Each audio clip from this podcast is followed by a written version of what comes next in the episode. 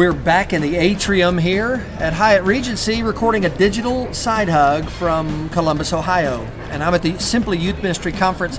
And I've got maybe the, the busiest person at SYMC. Is that right? Jason Ostrander. Yep. Jason, Jason is multitasking. He's eating uh, salad and, and fruit here. So if you hear a little chomping, Yeah. Jason, that's because you've just got That's a lot okay. going on. I just had to eat while we did this. That's the only thing. It's fine. You are the director of Simply Youth Ministry. You're the director of the Simply Youth Ministry Conference. Yep. And and I would like for you to tell us what that means and and you know both from the standpoint of Simply Youth Ministry Yeah. and also the conference. Sure. But before we do that, can I uh, can we trans transition into some uh, get to know me stuff? Uh-huh. Uh, tell us first of all, your wife's name is Kalu. Yes, Kalu. That is such an awesome name. Mm-hmm. Uh, we, uh, my wife and I bumped into her earlier today, and she made a recommendation for a sushi place we're going to eat right after this interview. Perfect. So I'm so excited. Do you have any children? Yes, you, we have two boys. Liam is 10 and Jams is 7. Liam, uh, Liam and Jams. Yes, J A M S. Is there a story behind? I mean, Liam is is not the average everyday American name, We've but it Jams. yeah, well, you know, Liam's named after my gra- our grand, grand his grandparents, William Uh-huh. and Troy. Liam short for William. Joshua's name is Joshua Amsden. Okay. Okay, he's named after my brother. My Joshua brother Amsden is the his full name. We call him Jams exclusively, though. Wow. So because his, he's named after his uncle, who is a musician in L.A., and so he jams. That is So, yeah. really cool. Yep. So people He's will call named him. after a guy named Joshua Amsden. Yeah, well, he's named after Joshua's. Oh, Joshua, Yeah, okay. And, we added Amsden because we heard it on the playground and it sounded like a cool name. That is amazing. and he and so the uncle is a rock a, rock, Yep, a he's- musician. He's, a musician. jams. He's a rocker. That is really sure. cool. Uh-huh. Okay, um, let me ask a couple of other questions. Do you have a least favorite planet, Jason? Oh, a least favorite planet. Wow. You know, He's really thinking about this. yeah, no, I- you know, I, I feel like I'm kind of upset with Mars right now. You know, mostly because it's getting so much press, but it seems like we're never going to be able to do anything more than just like pick up some rocks. Mars has been teasing us. It has been. It's almost like, hey, you could come here, but don't don't even try. Yeah, Whereas yeah. like with Saturn, I know I'm never going to get out there, Right. so it's pretty cool. There's no So, place to yeah. land. Yeah, exactly. Uh, so Mars would be my least favorite. Okay, well, great. Is there? Do the Ostranders have a go-to Matthew McConaughey movie? Well, excuse me. Please, Um, no, no. you Uh, we love talking when you're eating. mouthful. Well, my wife and I are dying to see Dallas Buyers Club now because Sure, yeah. it's been, you know, doing so well. Um, you know, I'm not a huge Matthew McConaughey fan. Yeah, I think you either there's two types of people: those that do love him and, and those that don't. and and those that called him Matthew McGonaghy for the first decade of his career as an actor, which I fit into exactly. that category. Exactly.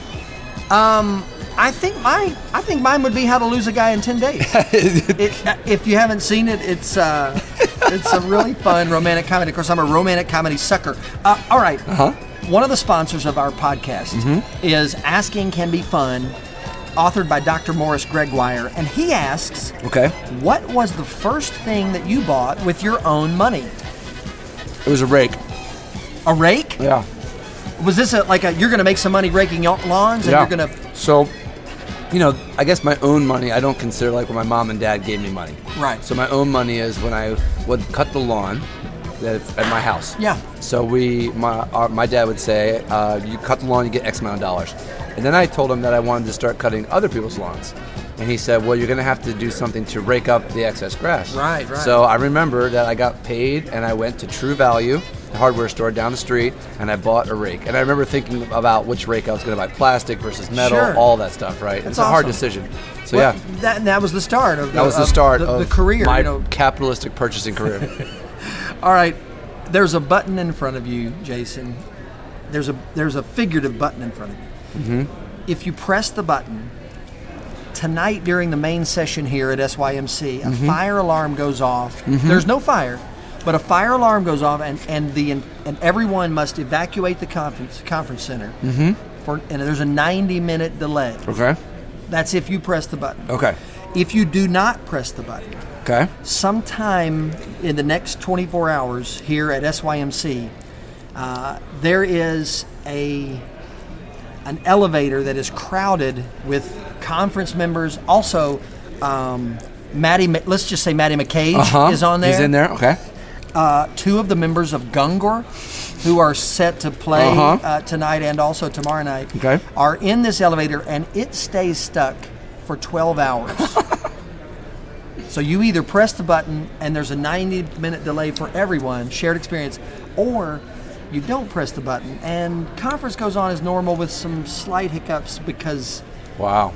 A group of 12 or 14 people are incredibly inconvenienced and perhaps horrified and scarred for life. Or they make new best friends. right! the scarred for life and make best friends because of it. As much as I would want to see Maddie McCage stuck in an elevator for all those hours with Michael Gungor, um, I think I would rather do the nine. Actually, it's not even a hard decision. Ninety minute delay, because, that kind of stuff doesn't bother me at all. Like for me, it's like there's going to be something that happens during that delay. Someone's going to come back and say. God was in that delay, and I never would have met this person Yeah. if I didn't have to wait. I remember one time being having to go down to in, during a conference, go down into a tornado closet because there was a tornado coming. So we went down underneath this event center, and I met people that I never would have met before, like because we had to go there. Right. It wouldn't have been my natural course of events. So in those 90 minute delays, God does some really cool stuff. You know, honestly, that is one of the things that I've loved uh, about this conference and your leadership of it is just there seems to be a real sense. and You've said it several times from the stage already. This is our conference. Those of us that are here as youth ministers, um, th- there's a trust from the leadership. It Yeah. seems that God's going to do His thing here, Yeah. and, that, and that we're we're going to be open for that, whatever it looks like. I love that answer, um, and that speaks a little bit to who you are as a conference director. Um, you're not uptight. You're not going to let things like that ruin this experience for you or us. So that's awesome. T- talk about why you do what you do with SYM. Okay. What is Sup- Simply Youth Ministry? Great. Um, and and let's go from there. So, Group Publishing is uh, kind of our parent company, parent organization. And most people know Group Publishing for VBS. They make great VBS programs. Um, there is a youth ministry arm in Group Publishing, and that brand is known as Simply Youth Ministry. So it's been going on for a while now. About seven years ago, Group Publishing acquired SYM from Doug Fields. Doug Fields owned Yep. it first, Yep. and then they acquired it. Um, Doug's since left to do other things, and in that, what is uh, kind of his legacy that he's left behind is five arms to youth ministry. We have a magazine, Group Magazine, which is a fantastic periodical that comes out every month, about every other month, excuse me. Equipping- yeah, e- equipping, eh, equipping practical. Yeah, like I remember when I was a youth pastor, I'd open that thing up to find my game for Wednesday night, or I'd open that magazine Right. up to find my devotional Oh, that I was yeah. going to give to my volunteer. Was Group the magazine that had the ideas that they generated? They, they ended up compiling those Yep. ideas. Try this ones. Yeah, yeah, yeah. Yeah. So people from all over the world really hand those ideas in. We do this at our youth group, and we pay them fifty bucks, and they get their game published, you know, that kind of a thing. So cool. So you have group magazine, then you have um, our resources. so mostly, Simply Youth Ministry is known for its resources. We have books for students, parents, youth leaders, and uh, and then we have a curriculum line called Live Curriculum. Uh huh. Yep. Uh, Our so church that's- does live. Oh, cool. Thank you. Yeah. Uh, Live Curriculum, which we're getting excited about some new rewrites for the Live Curriculum, so that'll be coming out, new releases this year. Now I called it live curriculum know, for about a year and a half until I got on the phone with Maddie McCage. You said it's He Live. called it live, and I felt like an idiot. I didn't tell him at the time that I was an idiot, but I felt like an idiot. so now I'm telling you. That's great. So we have the curriculum line, and then we And there's have, lots of different pieces to that Oh curriculum. yeah, line. it started out as a four-year high school small group curriculum. Yeah. It has since branched into middle school and one-year curriculum, Right. six-month curriculum, things like that. Um, one I really like a lot though is a year with Jesus. It's a curriculum that walks you through a year in the life of Jesus, and you kind of journey with it. I love that one. Anyway, so that's a curriculum line. Then we have a digital line, which would include uh, a, a product we call Tools. So Tools is an online way to connect your youth ministry, connect you as a leader to volunteers and your and your staff and students, things like that. And then our fifth product, T- Tools is a digital. It's a. It's a. It's essentially Mm-hmm. it's like a a website subscription. or a, yeah. a subscription. So it allows you to put things on. You can create your own calendar that people can Okay. jump on to. It allows you to tweet or text or email all the people on your team. It allows you to pass information to them all from sitting in your office. Okay. So I remember when I was a youth pastor, I was like, man, how can I wish I could just one way I could just contact everybody at once. Well, Mm-hmm. Right. now because of technology, we have that ability. Tools is the kind of the avenue or the portal Helps to do that. do Mhm. And there's also like This isn't the, the email that I get every day. I mean, that, that no, that's, That's- just that comes from Simply Youth Ministry in general. And that's kind of tying all these yep, five things That's together. our SYM newsletter. okay, got it. And then the fifth product is the one that you're at right now, Simply co- Youth the Ministry conference. Conference. Yep. Okay. We view it as a product um, because we believe that so much there's so much content that is here. So it's like again, it's not a convention that we come all find inspiration for, but it's a place we can actually grab what the people are saying and go home and put a lot of stuff to practical use. Well, and I'm I, I also love the in the trenches idea. Mm-hmm. Um, you told me about this when we talked on the, uh, on email, Mm-hmm. Yep. and then I got a chance to visit with uh, some of the members of the of the team. Uh-huh.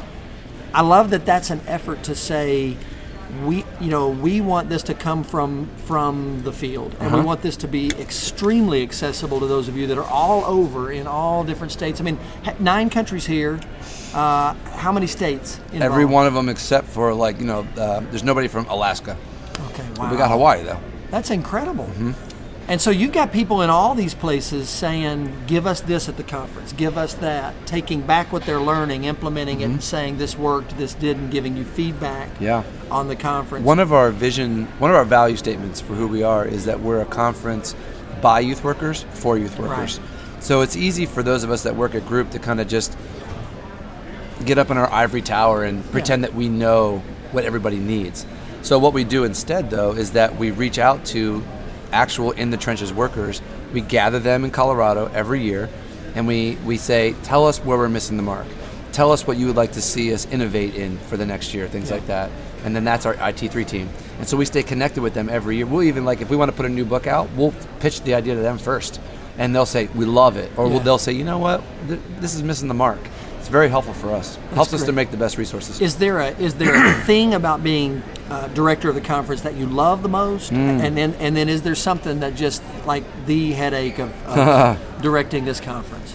Well, I'm a people person, you know, really. And um, sometimes conferences don't allow you to be a people person because you're so driven by logistics. But I love, what I love about the conference is like stopping somebody and talking with them. I've seen that a few times on our way Yeah. walking to right here. and they and, and they get to the thing where like, oh, I'm talking to Jason. Yeah. But to me, like that's all I want to do is I want to talk to them. I want to hear from them and how they're doing and what's God doing in their heart. Where are they struggling? That kind of stuff. Um, that's my favorite part about a conference. It's not being on stage and speaking or introducing Gungor. I mean, that's all fun. That's icing. But Right. the cake itself is getting to know everybody's story. Well, Becky and I, when we met you in Kalu at, at the National Conference on Youth Ministries, Mm-hmm. which is a, a, a smaller version of SYMC, um, we that we got that sense that Hmm. you, that you just love people, and, and especially people that are working with teenagers. And I've watched you, Hmm. and I, I do love that about you that you're into the people here. Um, Sometimes it does bother though my program folks because they're like, "Hey, hustle up! We need you to get going." right. So is so what is the biggest headache? I mean, just one thing you can't avoid that comes with the job, and it's just tough. everybody, whether you're an attendee, whether you're a band, whether you're a speaker, or whether you're the person directing the hotel that you're staying at, everyone has a different expectation of what should happen in an event like this. The difficult part is not being able to meet everybody's expectation. You want to. You want to say, oh, of course this should have run this way, or of course we'll do that then instead of when we wanted to do it, or whatever the case may be.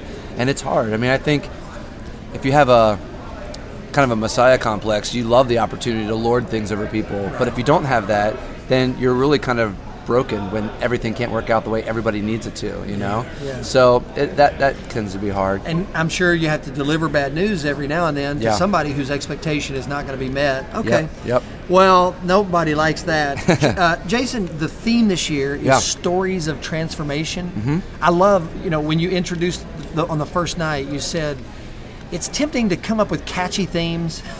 And, and this one isn't catchy. Yeah, it doesn't And- rhyme and- but but I, you know, you said we love that it's not catchy in the in the traditional sense of a catchy phrase Mm-hmm. or word but it's real and it it's universal and it's meaningful and, and we're hearing stories at every main session of transformation.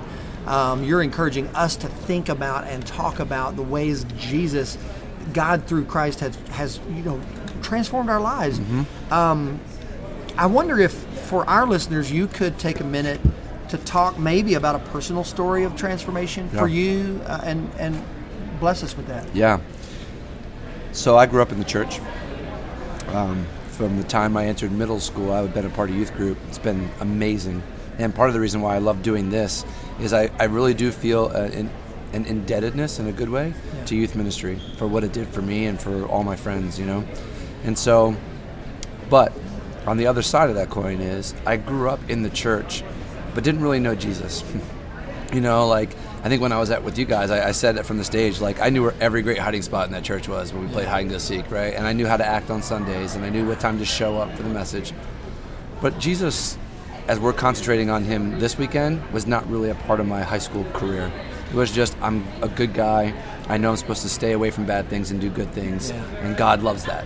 That's pretty much it. God loves it when I do good things and don't do bad things. Exactly. It's kind of like a moralistic police, Sure, you know? sure, yeah. So my freshman year of college, I played on the soccer team. I actually went to school just down the street here at Cedarville University. Okay. Um, I was playing soccer, and uh, a good friend of mine was injured on the field, and injured almost to the point of death.